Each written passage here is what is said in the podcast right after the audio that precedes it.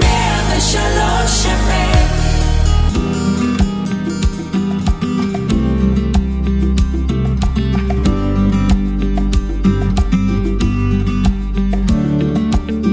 מר נתניהו, אני אקרא לך מעכשיו ראש הממשלה. הוד המעלתו, פילד מרשל, אה, לי- בצרפתית סונלטס. תקרא לי מה שאתה רוצה, זה בסדר. בסדר, טוב, בכל אופן, אני, אנחנו כאן במסגרת של פודקאסט של 103, של רדיו 103. אז זהו, העם, אה, אפשר להגיד, אה, לפחות על פי מה שאני מתרשם, העם מחכה להקים את הממשלה, ו... אה, זה בסדר, זאת אומרת, הדברים, יש איזה מתח באוויר בכל מקום, לכל מקום שאני הולך. יש כלל פשוט מאוד, בני, כשאתה בפוליטיקה, אבל בחיים בכלל, שיש לך דדליין, יש לך תאריך גמר, הדברים מתנקזים לתאריך הגמר. למה? ככה. למשל, בכנסת הם תמיד אומרים, אנחנו כדי לחוקק אה, חוקים מסוימים, אנחנו צריכים הרבה מאוד זמן. מסתבר שהם לא צריכים הרבה מאוד זמן, כי הם מבזבזים את הזמן ומגיעים לדיונים התכליתיים, התכלס, הם מגיעים בעצם אה, בצמוד לדדליין, ואותו הדבר בהרכבת קואליציה. זה אה, מין אה, אה, פעולה של אה, סיבוב קובייה הונגרית, ואתה מסובב אותה ביתר מהירות לקראת הסוף, ובסוף זה מגיע הקליק האחרון וזה מסתדר. אז אה, התשובה היא זה יסתדר, זה יהיה בקרוב. מאוד. זה מאוד מזכיר גם את הכתיבה, לפחות הכתיבה העיתונאית, על פי כן. ניסיוני. ה- הכל עובד על דדליין, ברגע שאתה חייב להגיש את, ה, את המאמר או את הכתבה, או נכון. את ה, אפילו גם במקרה של כתיבה ספרותית, יש, אה, ה- ה- זהו, הרגע ב- שהאחרון, לפני האחרון, אנחנו אמרנו דדליין, איזה תאריך יעד, אצלי זה היה אחרת. היה לי תאריך יעד כולל, ידעתי כל עוד אני באופוזיציה, אני יכול לכתוב. ברגע שאני בקואליציה, אני לא יכול לכתוב. את כל הספרים שכתבתי וערכתי בתקופת אה, כהונתי בתפקידים ציבוריים, תמיד כתבתי כשהייתי מחוץ לתפקיד ביצועי, אין אפשרות לכתוב, כמעט ואין אפשרות לכתוב. אה, כן. תוך כדי אה, אה, מילוי תפקיד ביצועי. אבל הדבר השני שקבע הרבה יותר זה הדיציפלינה של הספק יומי. כן, איך, אתה, אתה יכול לתאר את הדבר כן, הזה? אני זה הייתי אומר, אני רוצה לכתוב אה, בימים שכתבתי, וכתבתי ברוב הימים, אה, אלפיים לשלושת אלפים מילים ביום, בכתב יד.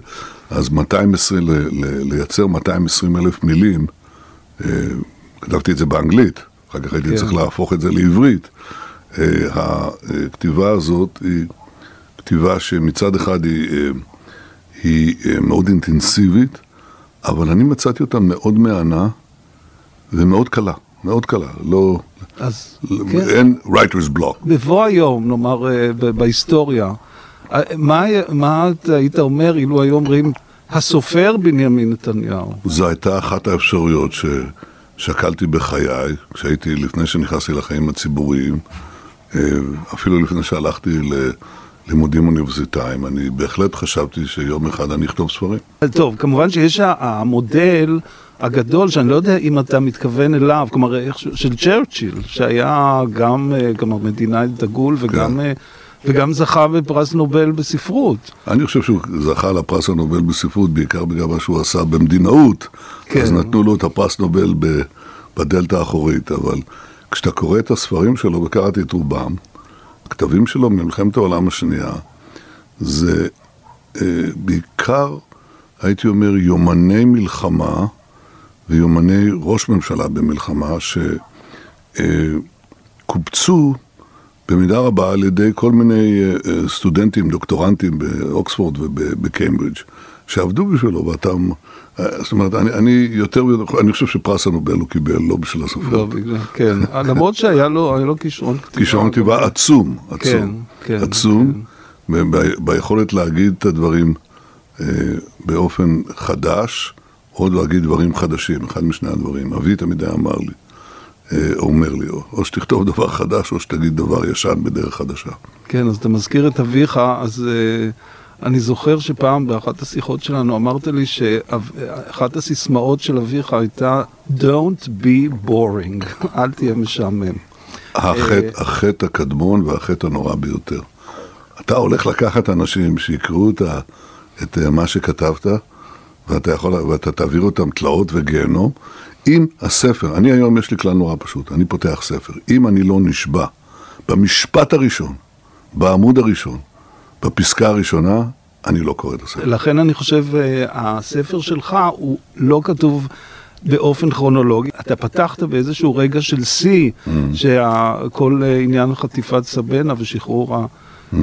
אה, בני הערובה, ואחר כך אתה עובר ממנו ישר לדרמה השנייה של חייך, שהיא יוני נתניהו. שם היה עימות גדול בין יוני וביני, היינו שנינו קצינים בסיירת מטכ"ל, הוא היה בכיר ממני, והוא, ונבחר כוח של 16 איש אה, להסתער על המטוס הזה, פעם ראשונה שאי פעם מישהו הסתער על מטוס חטוף, שחנה ב...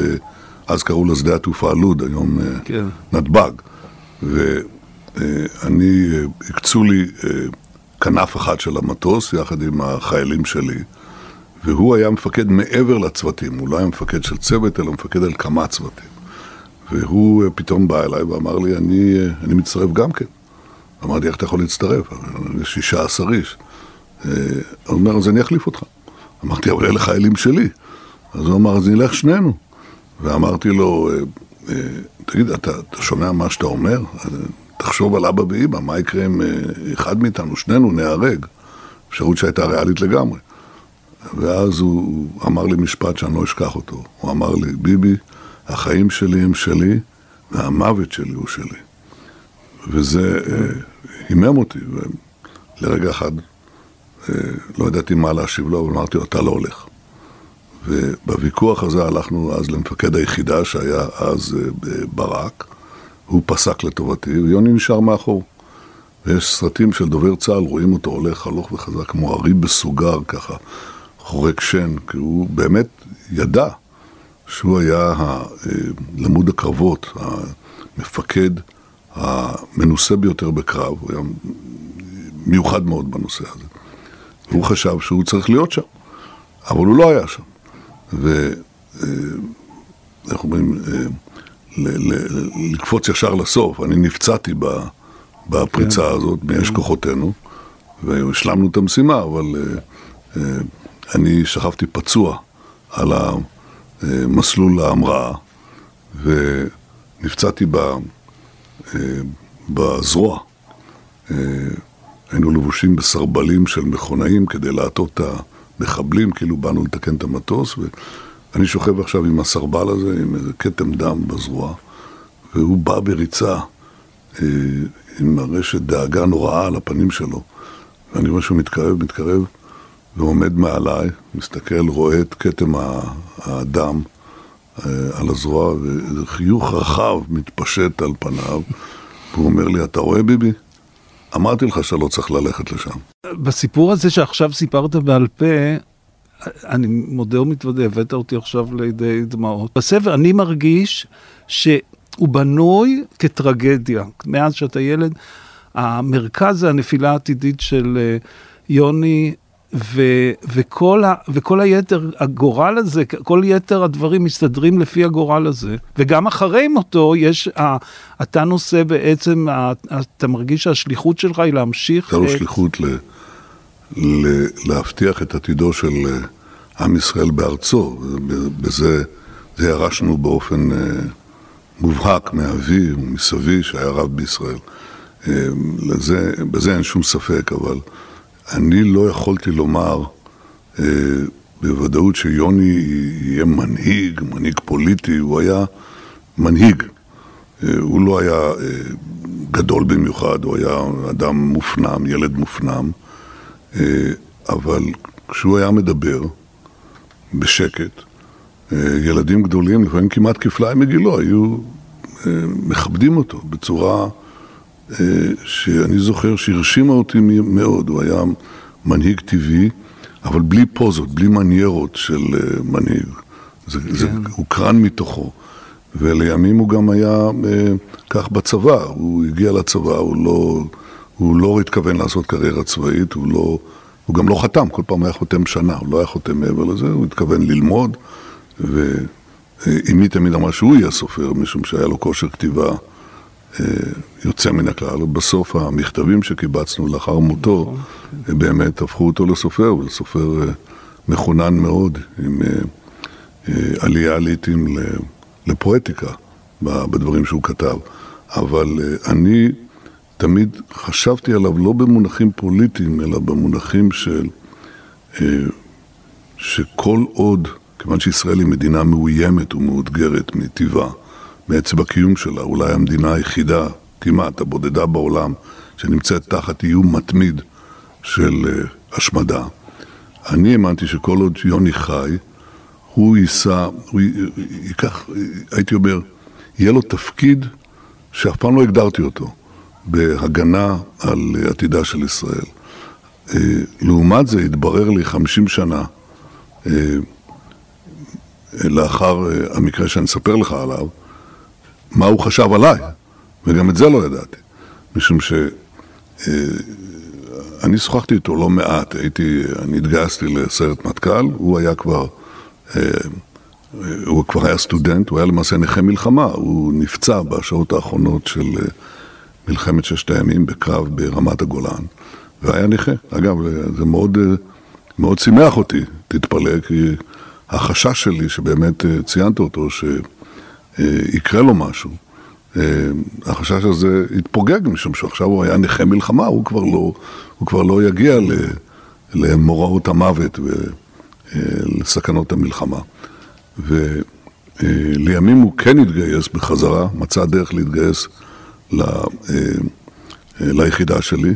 אף שהיה נכה, הוא למד בהרווארד שנה, הצטיין, למד באוניברסיטה העברית, כי הוא לא יכול היה לשאת את העובדה שהוא אה, לומד בארצות הברית בשעה שחבריו עושים מילואים אה, ונלחמים נגד הטרור הפלסטיני שהרים ראש אז, החליט לחזור לארץ. ואני אה, מציין שם בספר סיפור כיצד אה, מפקד היחידה דאז, עוזי יאירי, אה, דרש ממני, קרא לי יום אחד ואמר לי, אתה הולך לקורס קצינים. אמרתי לו, אני לא הולך לקורס קצינים. הוא שאל, למה לא? אמרתי לו, כי אני צריך לחתום שנתיים, ואני מתכוון, התקבלתי לאוניברסיטת יייל שלוש שנים אה, מראש, אה, דבר שלא היה אף פעם, ואני מתכוון אה, ל... ללכת לשם. הוא אמר, יש לך שישי שבת, אם אתה לא חוזר ביום ראשון, והוא אומר לי שאתה הולך לקורס קצינים, אני מעיף אותך מהיחידה. שזה היה, הייתי אומר, איום גרוע מהמתה. ואני לא ידעתי מה לעשות, ובכן חזרתי לירושלים, לדירתו הקטנה של יוני בקריית יובל, ושאלתי אותו, מה, מה אני אעשה? מה אני צריך לעשות? אז הוא אמר לי, חשב לרגע, והוא אמר, תגיד לעוזי יאירי שאני אבוא במקומך. ואני אמרתי לו, אתה? אתה זקן. הוא היה בערך בן 30, 23 אז, רק כדי שתבין. אתה נשוי, חוץ מזה אתה נכה. אז הוא אומר לא, לא חשוב. תגיד לו ייקח את התיק שלי ב... ו... ואז שיחליט. ובכן, חזרתי ביום ראשון, ועוזי יאירי שהיה מאוד uh, תזזיתי, טיפוס מאוד, uh, קצת אימפולסיבי, הוא שאל אותי, נו, החלטת? ואמרתי לו, uh, כן, אני לא הולך, אבל אח שלי מוכן לבוא במקומי. מי זה אח שלך? קוראים לו יוני, תיקח את התיק שלו. הוא לקח את התיק, אמר, תביא אותו מיד, הוא היה חניך מצטיין בקורס קצינים, הוא היה עם תשבחות uh, יוצאות מן הכלל מהמפקדים שלו. ובכן, הם העבירו אותו, היחידה העבירה אותו דרך הבדיקה הרפואית בתל השומר בדרך של לא דרך. Uh, מצאו איזה רופא uh, עולה חדש מצרפת שהתבלבל בין המילה מרפק, של יוני המרפק היה מרוסק, לבין המילה מפרק. הוא הסתכל על ברך אחת, ברך שנייה, אמר הכל בסדר, והנה הוא, כך הוא נכנס ליחידה, ובכן היינו עכשיו שנינו קצינים. בתקופה הזאת שהוא היה סטודנט נכה, הוא, הייתי בא אליו לסופי שבוע והייתי מדבר איתו על היסטוריה, על פוליטיקה, לא על פוליטיקה מפלגתית, זה אף פעם לא היה נושא, אף פעם הנושא הזה לא היה קיים בבית שלנו. לא אצל הוריי וגם לא ביני לבין אחיי, שום דבר. זה לא עניין אותנו בכלל. אבל הייתי מדבר איתו על דברים אחרים, שלא הייתי מדבר עם חבריי ליחידה. ביחידה אתה עסוק במשימות, באימונים. אבל איתו הייתי מדבר. כעבור חמישים שנה, באחת האזכרות של יוני, ניגש אליי אה, בחור שהיה סטודנט יחד איתו, ואמר לי שיוני אמר עליי, סיפר לו, לאותו חבר, שיוני אומר לו שיום אחד ביבי יהיה ראש ממשלה. ואני נדהמתי, אמרתי, לא יכול להיות. תחשוב, הייתי אז בן 18, 19, בוודאי אה, בלי שום אה, כוונה או אה, מחשבה להיכנס יום אחד לפוליטיקה, שתמיד נראה בעיניי דבר עסקני ומאוס, כן? ובכל זאת, אותו חבר, שלמה, אמר לי, הוא ראה בך מה שאתה לא ראית בעצמך. כך שהשאלה, מי שייך למי משימות, כן, אני חשבתי שהוא יוכל להיות אה, אה, מנהיג חשוב בישראל, אבל לא במובן הפוליטי, אף פעם לא חידדתי את זה, והנה הוא דווקא חשב הפוך. ו... אבל לא ידעתי את זה, לקח חצי מאה שנים שאני אשמע את הסיפור הזה, שעדיין נשמע לי פנטסטי, אני לא מבין איך הוא חשב, ומי יכול היה לדעת את זה? בספר, אולי באמת אה, נגיד, נראה אותו, הספר שלך, ביבי, סיפור חיים. תראה אותו, אם אנחנו כבר עושים פודקאסט, תהפוך אותו. אני קיוויתי שאנשי האליטה האינטלקטואלית של ישראל, אם אפשר לקרוא לה כך, שיתקפו את הספר, שיתייחסו אליו. חלק, אחד עשה לי את הטובה הגדולה הזאת. אבל בדרך כלל ספרים שאני מוציא, אף אחד לא מתייחס אליהם. בחוץ לארץ מתייחסים אליהם הלוך וחזור. אנא, תתקפו, תקראו, תבקרו, תמצאו את השגיאות, איפה אתם? למה אתם לא עושים את עבודתכם? לפי אה, השקפתי, נאמר, הספרותית, בכל ספר יש איזשהו רגע שבו הסופר או הכותב מגלה את ה... את הלוז. את הלוז, את הדבר ש, שהנחה אותו בכתיבה. נכון. כל ספר בעצם יש בו איך אני כתבתי את הספר. נכון. ואני חושב שהרגע הזה הוא אותו רגע שבו אתה מספר על אביך שכותב את, ה, את עבוד, העבודות שלך בהיסטוריה. בהתחלה, זאת אומרת, הוא עוזר לך לכתוב עבודות בהיסטוריה לבית הספר, ואז הוא אומר לך, תמיד ללכת אל העיקר, לכתוב בקיצור. אבי אה, אה, היה, היה היסטוריון גדול, אבל הוא גם היה סופר גדול, וה, והוא היה עורך גדול. האנציקלופדיה העברית שאתה מייחס, שאתה, שהוא עמד בראשה, שהוא היה העורך הראשי שלה, אה, נמכרה בהיקף עצום. זה 15% מאוכלוסיית ישראל היו חתומים על האנציקלופדיה העברית, מדי שנה היו מצפים לכרך שיצא החדש והיו קוראים אותו כדי להחכים. אבל מעניין, בצניעותו, כמה אנשים ידעו שהוא היה העורך שלו? לא, לא, הוא לא חיפש אף פעם. לא חיפש את זה. ההכרה הציבורית לא עניינה אותו בכלל, אבל בשום צורה.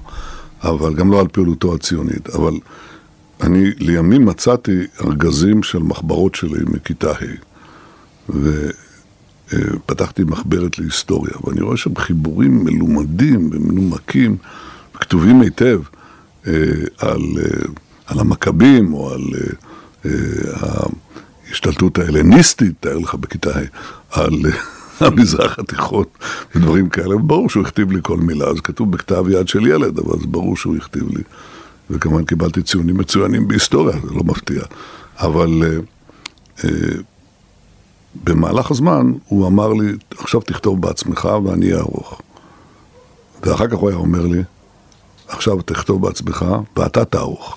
כן. וכמובן שזה, אה, אה, זו הכשרה עצומה. בעצם הכתיבה, אני למדתי את מה שלמדתי אה, לכתוב ולערוך משלושה גורמים.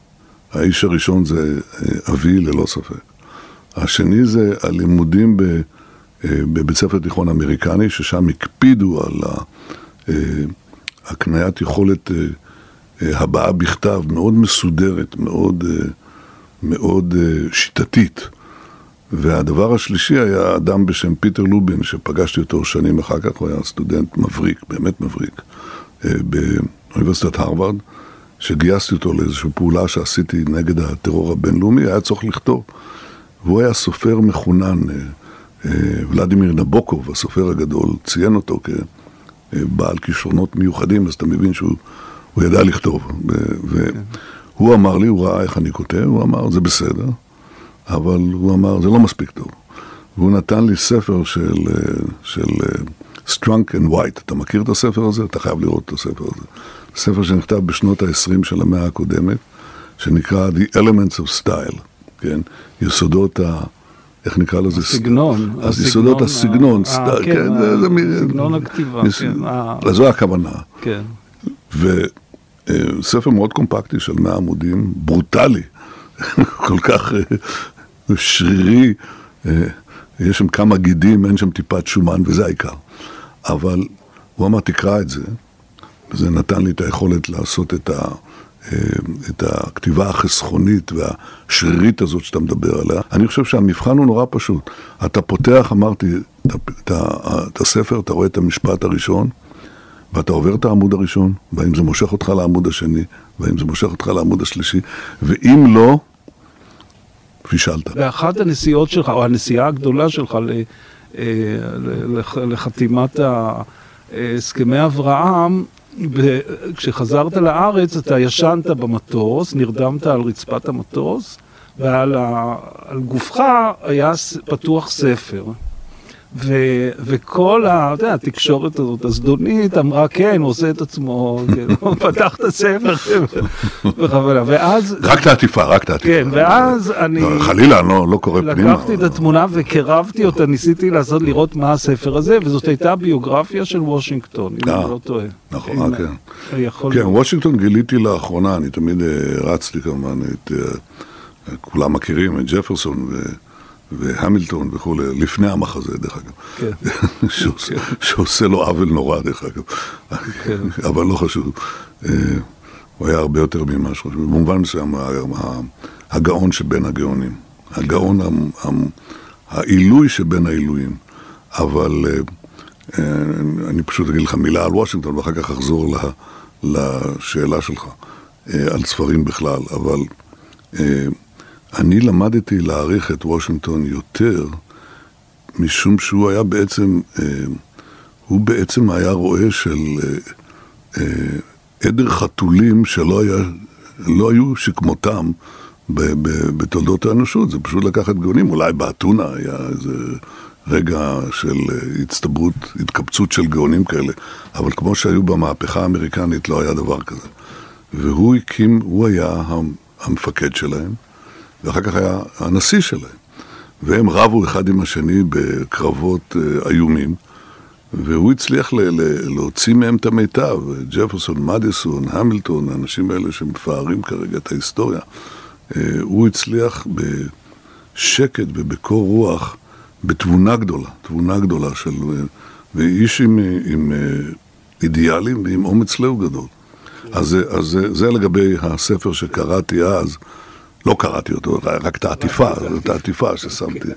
אבל קראתי איזה ארבע ביוגרפיות שלו, והדמות עולה בבירור. עכשיו, השאלה של קריאת ספרים זו שאלה מעניינת. אה, קיסינג'ר אמר ש...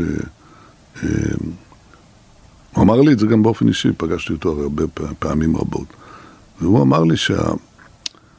כשאתה נכנס לחיים הציבוריים, אתה בעצם משתמש בהון האינטלקטואלי שצברת. אתה לא יכול לחדש אותו. ואני אה, אני חשבתי שזה לא נכון, שאתה יכול לחדש אותו כל הזמן, כי אתה יכול לקרוא ספרים, ספרים טובים, אל תקרא ספרי ג'אנק זה לא זה, אבל אם אתה קורא ספרים טובים ש... וה... והטיב שלהם נבחן לא רק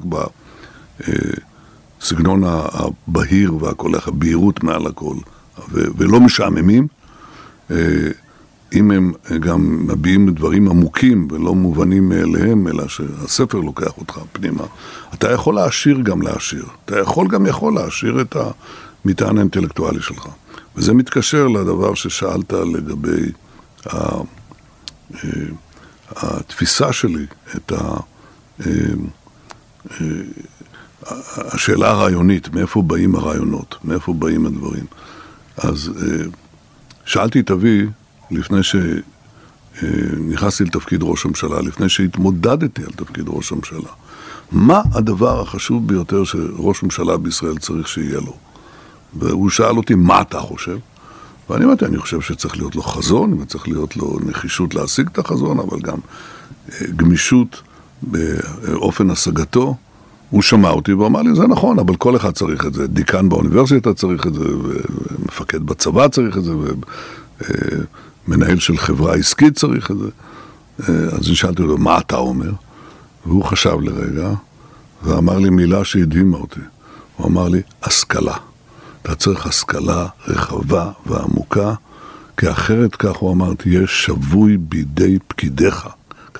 זה אחד המשפטים בספר הזה, שהוא אחד ה- ממש הפצצות שאתה מטיל. זה כל כך מעניין, וגם יש לזה ערך, אני חושב שיש לזה ערך מאוד גדול. הש... ו... זאת אומרת, אה, יש בזה משהו שהוא אה, נותן איזשהו כבוד מאוד גדול בכלל לספרים. ולקריאה, שאתה, אגב, מפעם לפעם אתה מתייחס לזה ואתה בסרטונים, אתה מעודד, אומר ל- ל- לילדים או לאנשים בוגרים, גם תקראו, תקראו, תקראו. כן, בחוסר הצלחה משווע לדעתי, חוץ מאשר כן. בספר הזה, אני שמח שיש לו כן. באמת היענות גדולה, אבל, אבל זה מאוד מצער אותי שאנחנו נכנסים לעולם של, אה, שבו אנחנו שבויים במכשירונים הקטנים האלה, שלכאורה היו צריכים לעודד קריאה כן. של אה, ספר עם פיתוח של אה, רעיון או נרטיב, אבל זה לא מה שקורה, קור- קוראים מקטעים.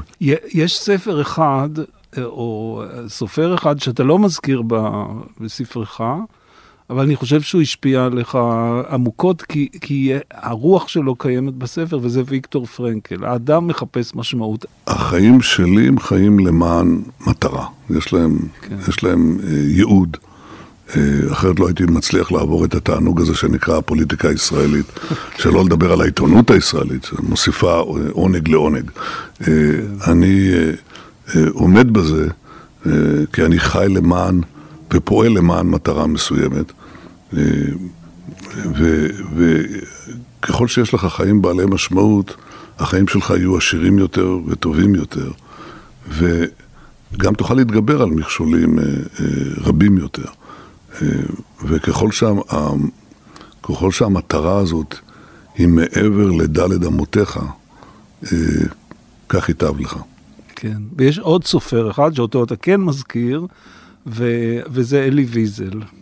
שאתה גם, יש סצנה נהדרת שבזמן ה, שאתה נושא את הנאום המפורסם שלך בקונגרס, הוא עומד ומאזין יחד עם שרה. ואיך איך היית מגדיר את היחסים ביניכם? כי אה, אני זוכר אותם מהטלוויזיה, שרואים את, ה, את המפגש שלכם ב- ככה ב- בתמונות. אני הכרתי את אלי פעם ראשונה דרך מכתב של יוני אליי, כשהוא היה ב... אה, כשהוא כתב לי שהוא, כשהוא היה בצבא, הוא, הוא היה קורא ספרים גם כן, יוני היה לוקח בתרמיל שלו ספרים וקורא אותם בגמר יום אה, אה, אימונים בשדה עם החיילים שלו, היה מ"מ בצנחנים, הוא היה מדליק נר וקורא קורא באוהל את הספרונים הקטנים, ואחד הספרים שהוא מציין זה הספר של אה, אלי ויזל הלילה, אה, וספרים אחרים באמת שאלי כתב והעיר בלשון העיר באפלה את, אה, אה, את החוויות שלו, אבל האוניברסליות גם מהשואה. ולימים הכרתי אותו, אחרי מותו של יוני הכרתי אותו, סיפרתי לו על זה, והיה לנו קשר עוד לפני כן, כשהוא לימד בבוסטון, ואני למדתי ב-MIT לפני מותו של יוני, הכרתי אותו, כי הייתי נתון שם ב... אה, עסוק במאבק להסברה אה, שהסטודנטים הישראלים אז בבוסטון עשו, ואלי היה חלק מזה. אז היה קשר ברור בינינו, אבל הסיפור שאתה מספר על היותו בנאום בקונגרס, זו הייתה לפי בקשה שלי. ומדוע רציתי שהוא יבוא? משום שנזכרתי בסצנה הזאת מהסרט המופלא הזה, הסנדק, ש... שמביאים את הדוד מסיציליה. פשוט שיהיה ב... שאתה יודע, שיהיה פשוט בקהל, וזה מספיק, יודעים למה הוא שם. ואני רציתי להביא את אלה משום שאני יצאתי נגד תוכנית הגרעין שהייתה סוללת את הדרך של איראן אה, בזהב של מאות מיליארדי דולרים של אה, אה, פטור מסנקציות, בסוף מביאה אותם בדרך סלולה לארסנל גרעיני, מה שהיה מאיים על הקיום שלנו. ובכן, אה, ביקשתי מאלי שיהיה שם. יושב ליד שרה בגלריה שם, ביציע המוזמנים בסנאט, בקונגרס, כדי שאוכל לפנות אליו, ובעצם נוכחותו, להזכיר להם על מה אנחנו נאבקים. על מה אנחנו נאבקים. אנחנו נאבקים על עצם הקיום שלנו מול, מול אה, רודנות טרוריסטית שרוצה להשמיד אותנו. כמו שהשמידו אז שישה מיליון יהודים, רצו להשמיד כאן כבר יותר, לשמחתי, יותר משישה מיליון יהודים, אבל זו אותה הכוונה. הצורר שינה את לבושו, שינה את שפתו, אבל הוא התכוון לאותה מטרה. ואלי היה שם, ובאמת אני חושב שהדבר הזה השפיע על הנוכחים, ללא ספק. אמרת, אמרת לי באיזושהי הזדמנות, שבארץ אנחנו, זו ארץ, אנחנו ארץ מאוד מפותחת, שמאוד, מכל מיני בחינות, מבחינת ההייטק, מבחינת האקד, עולם האקדמיה וכולי, אבל בתחום של התרבות, יש אה, הרבה מאוד צדדים בולשביקים. אני זוכר, אני חושב שזה היה קשור לכך ש... לכל עניין הענקת הפרסים. יודע, היו ימים, אני מקווה שזה משתנה, זה הזכיר לי את האקדמיות הסובייטיות האלה, שנותנות אה, אה, נותנות אה, פרסים לסופרים שמהללים את ה... את המשטר. טוב, אז ברור שזה לא יקרה כאן, כי המשטר הוא משטר של ממשלות של הליכוד, אז יש כאן חובה אחת, כן. זה הפוך, כאן אתה חייב לכתוב, אתה, איך הייתי אומר, אתה מתוגמל ככל שתקפת את השלטון, שם היית מתוגמל ככל ששירתת כן. את השלטון, אבל זה אותו דבר, אתה מוכתב על ידי איזה נורמה של קבוצה קטנה, שאיזה מין משטרת מחשבות כזאת שעובדת, וזה היה קיים במידה רבה אה, במדינת ישראל, גם בעולם התרבותי, גם בעולם אה, העיתונאי. אה, לא עיתונאי, דווקא בהתחלה הייתה עיתונות די חופשית בישראל, היה מעריב, וידיעות, והארץ וכולי, וזה שיקף, שיקף דווקא מגוון של דעות בשנים הראשונות של המדינה. להוציא את כל ישראל, שבן גוריון היה העורך הראשי, וגם כותב, כותב, את, כותב את הידיעות אפילו.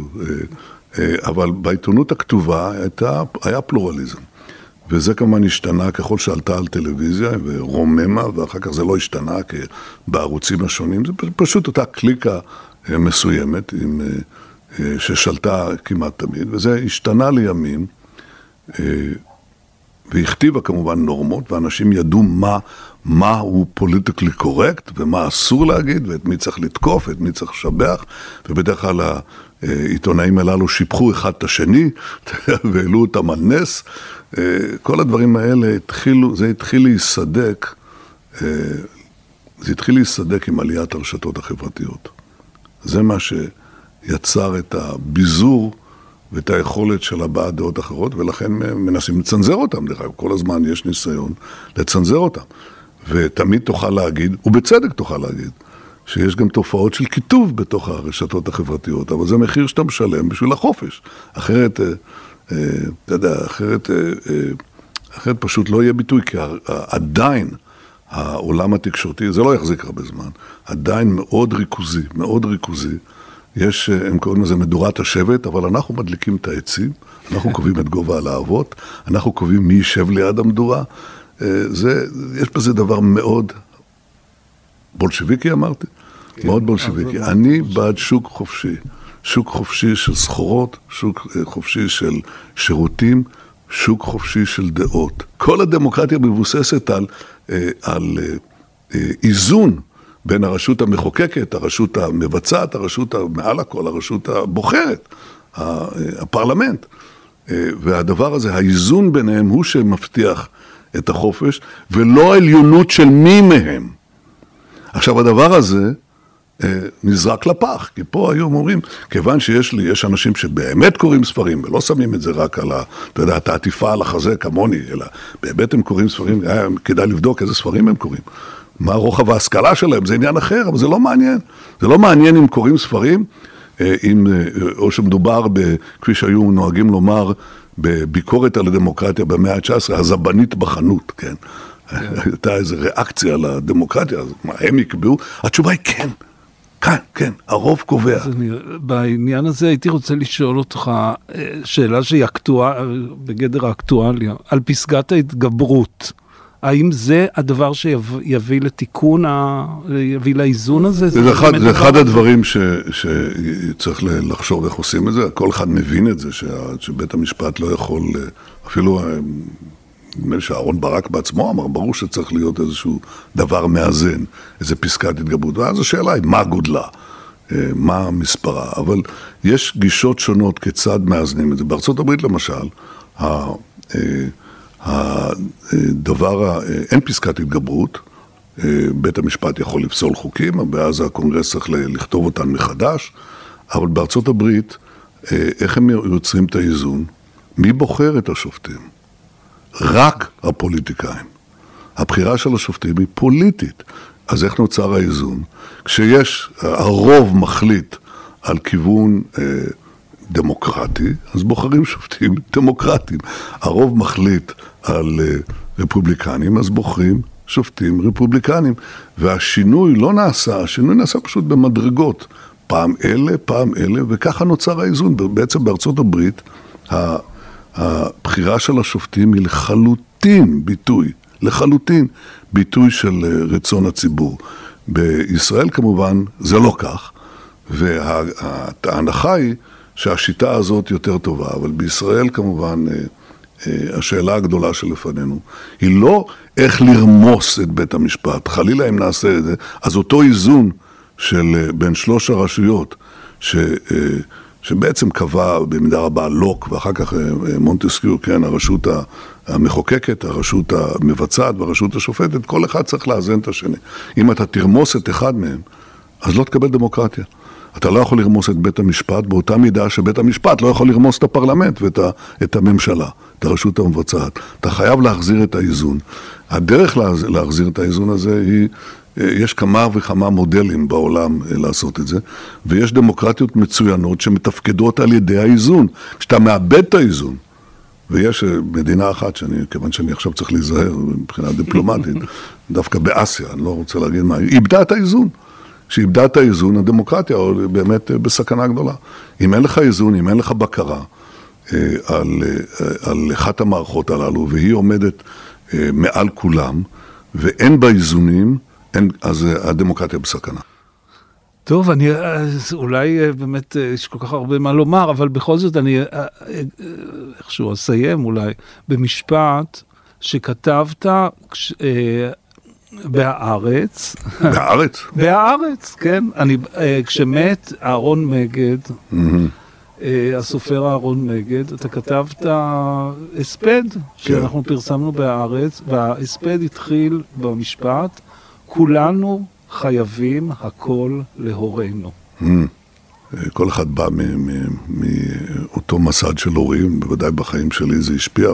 אנחנו מרבים לדבר על אבי, אולי כדאי להגיד כמה מילים על אמי, שהייתה אישה מדהימה. כן. באמת, היא הייתה הציר של המשפחה שלנו.